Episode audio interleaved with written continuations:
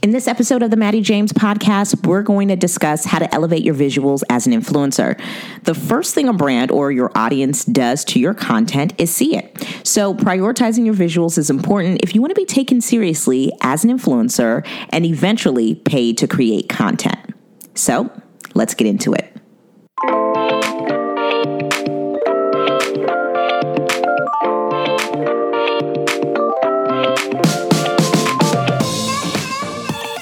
When I look back at my early content as a blogger, I usually cringe because I did not know anything about lighting or composition or really photography as a whole. And I don't know why I insisted on wearing so much blush. And the worst part of my visual content, if I'm being honest, was that most of it had no point. I was just shooting and posting just because I thought that was what I was supposed to be doing. But now that I'm a lot better at creating visuals because I have a process, in today's episode, I want to break down the three steps in that process research, references, and repetition most people aren't good at creating visuals because they never did the research about how to create visual content in the first place what do you know? They simply did what they thought got a certain result, and then they keep doing that thing without getting better, which is probably worse than even starting out bad and slowly but surely getting better. It's just doing what you think and just staying complacent for a really long time. An hour on Google and Pinterest is a game changer as there is so much amazing free content on how to create great visuals. From the tools to use, from the best time to shoot in the day when you're shooting outside and how to get specific results. The possibilities are endless once you get into research. Now, what I want everybody who's listening to this is to stop assuming that something is easy or expensive to do.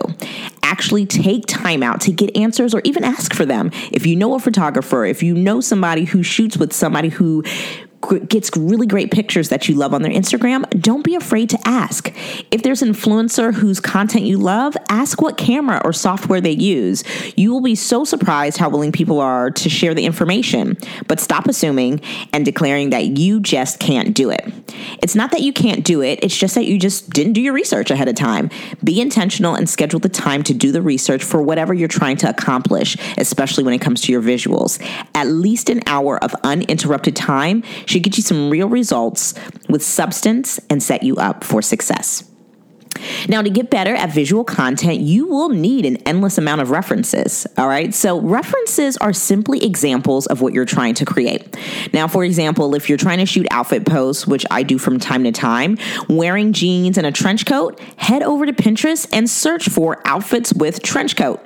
A slew of photo results will come up. So that's the beauty of Pinterest. It's like a visual Google search.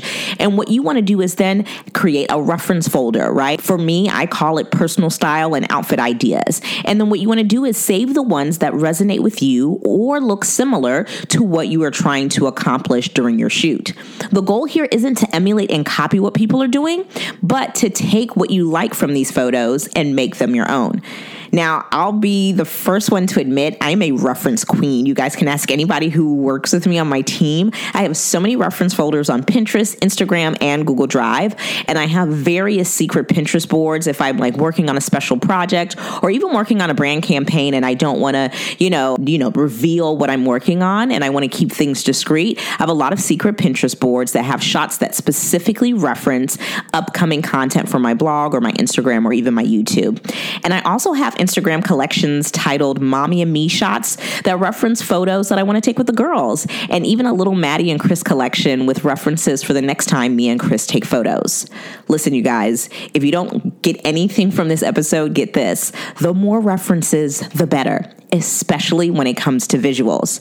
Now, I learned about having references from artists like Beyonce, Lady Gaga, J Lo, who have all mentioned in many interviews about the references they have used for their music videos and even their photo shoots. The best of the best creatives know that references help you get crystal clear on your visuals.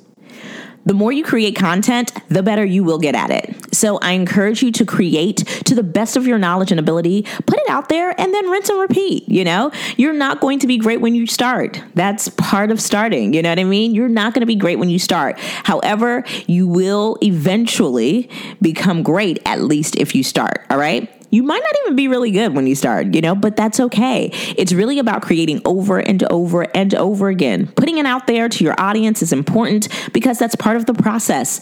Avoiding feedback is way more detrimental than getting criticism. Plus, when it's out to the public, it's under a different lens. So, what you'll realize is that it's probably not as bad as you thought, or you can see what you could have done better. When you keep the visual content you created to yourself, you just don't have that opportunity to honestly critique yourself, right? Because we get into our heads and we start overthinking everything. And even better, what may happen when you put it out there, you might even praise yourself like, you know what, this was really good. And my audience is really engaging and reacting to it. All right. So, what I want you to do is to commit to the habit of creating visual content for your blog, Instagram, and or YouTube at least like once a week. Once a week is consistent enough. But if once a week is what you're going to commit to, then actually commit to it. So, creating visuals isn't necessarily about having the newest or most expensive equipment or even looking perfect. It's way more about the process and making sure you're doing your research, looking to references before executing, and creating over and over and over again so you get so much better at creating great visuals and they become your default. Thank you guys so much for listening to today's podcast. If you haven't already, be sure to subscribe to the podcast on iTunes or on SoundCloud. And if you've got an extra 60 seconds, please review the podcast on iTunes and give it a five star rating if it's helped you in any way. When you do, it helps new listeners find the podcast. And if you haven't already, follow me over on Instagram at the Maddie James and message me to let me know what you thought about today's episode. Being an influencer isn't as easy as it looks, but it can certainly become your business if you want. You just have to be willing to do the work.